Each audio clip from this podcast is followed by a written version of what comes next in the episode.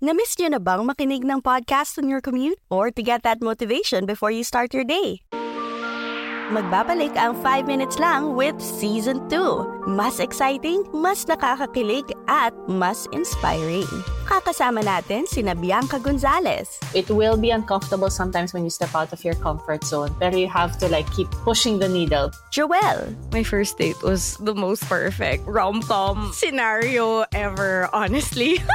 plus ang creator ng Home Buddies and Hangout Buddies communities na si Francis Cabatuando. sobrang iba pag solo travel. Because like, you're in a different place, nobody knows you, and you're just out there to connect with other individuals. At marami pang iba. Let's talk about dating, growing your career, and everything in between.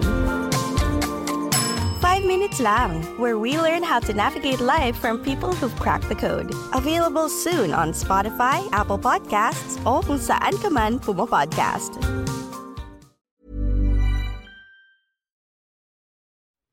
Hi, I'm Bella Perez Rubio, Puma Podcast, and you're listening to Teka Teka News. Balitang thinking, hindi breaking. In this episode, we were trying to correct, but the fact checking was just being heard in our own echo chambers because there's a separate reality already. It's like we could not penetrate into the into the cells that have been um, created because of this information. former Vice President Leni Robredo reflects on disinformation again, this time at a panel hosted by former US President Barack Obama's foundation.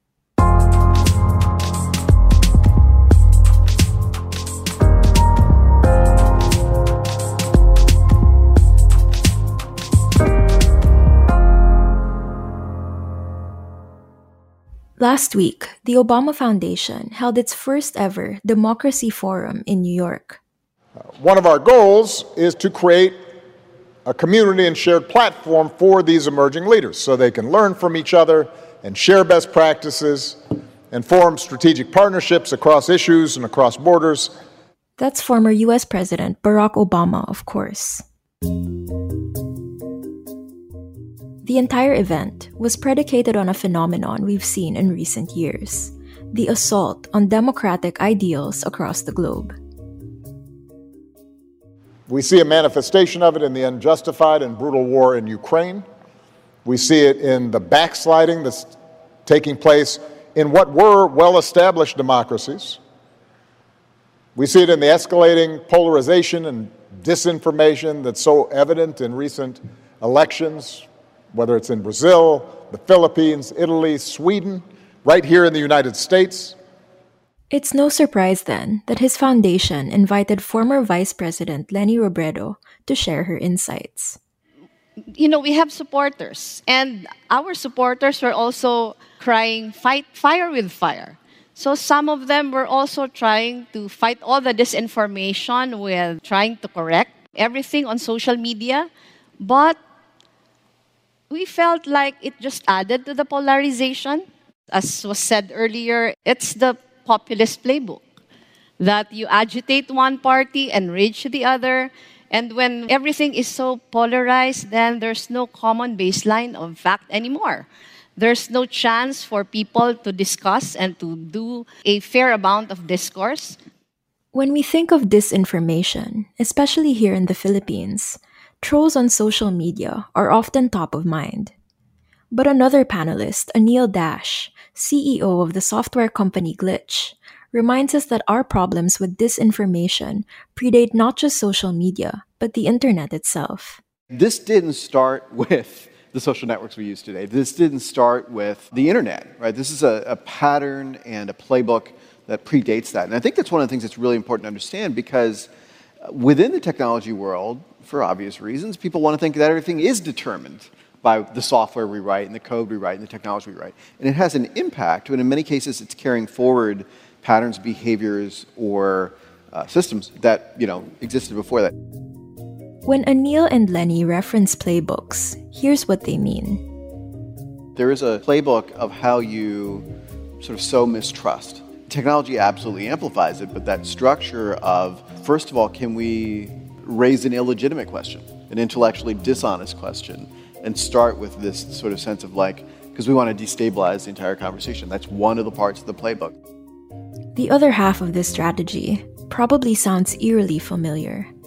There's also the making it a stressful conversation. Right? As soon as you amplify the emotional tension of it, the majority of people, if that's not the primary thing they care about, are just going to check out. They say, I don't want to get involved. That sounds like there's a big fight there. And what that has the effect of is treating both sides of a debate as equal because you're like, oh, I don't want to engage. We'll pause here, but when we return, we talk about how other countries are fighting back.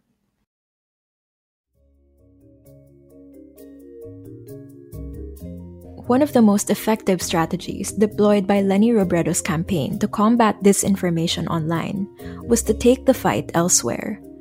To have conversations removed from the intellectually dishonest and exhausting polarization online. But I think we made a, a breakthrough when we brought the campaign out of social media already. We called it tao sa tao, puso sa puso. It means person to person, heart to heart. So it was encouraging our supporters to go out of social media, try to talk to as many people who do not share your values, who do not share your beliefs, and, you know, and try to discuss in a very calm manner. And we have made a lot of breakthroughs. And while the former VP admits that their house to house efforts started too late, she and her team continue to believe in the power of trying to persuade others by conversing with them face to face. And our campaign now is to continue those conversations. Um, start with your traditional, traditional networks like families, or work, school, and then go out of the communities. Um, during the campaign, we were able to um, form a large number of volunteers because of that. A lot of people felt um, very much grounded because of the conversations with people who were from a different perspective, who believed in other things um, different from what they, their beliefs are. Obama pointed out how social media has fostered anger and divisiveness. We're in the midst of an information revolution. Much of it, which is built on commercial platforms that find controversy and conflict more profitable than tolerance and truth. 2016 saw the election of President Donald Trump in the US and President Rodrigo Duterte in the Philippines. Both of their wins were aided in part by staggering disinformation campaigns on Facebook and other social networks. In the years since, Lawmakers across the world have struggled to hold social media networks accountable, but parts of the world are making headways. There are two legislations which have really recently been passed in the EU. Um, one is the Digital Services Act and the Digital Market Act, which actually wants to pursue the path of making the social media networks more accountable more transparent. There are a lot of lobbyists now asking all the other uh, congresses all over the world to pass similar legislations or more improved ones. It's unclear if we'll see similar measures passed here. But unlike in 2016, Leni says the public now has the tools needed to better understand and resist the disinformation ecosystem in the Philippines. There are two groundbreaking researches about disinformation in the Philippines. It was headed by a group of Filipino sociologists and academics. The head is Jonathan Ong, who's a Shorenstein Fellow at the Harvard Kennedy School.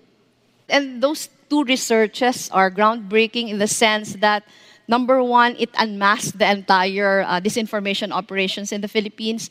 And number two, the latest one is really trying to frame everything as not just disinformation, but a, a broader influence operations already. That there's a set of recommendations that would guide us as we go along. So it's not like six years ago when we were groping in the dark on what to do. Right now, we have learned from our lessons and we're moving forward. And that was today's episode of Teka Teka. Again, I'm Bella Perez Rubio. This episode was produced by Kat Ventura and edited by Mark Casilian. If you want to hear more about the research by Jonathan Ong that VP Leni Robredo was talking about, check out this Teka Teka episode titled Unmasking Influence Operations in the Philippines. At para sa mga mahilig manood sa YouTube, Puma Podcast na rin po kami doon. Just search Puma Podcast and subscribe to our channel. Thanks for listening.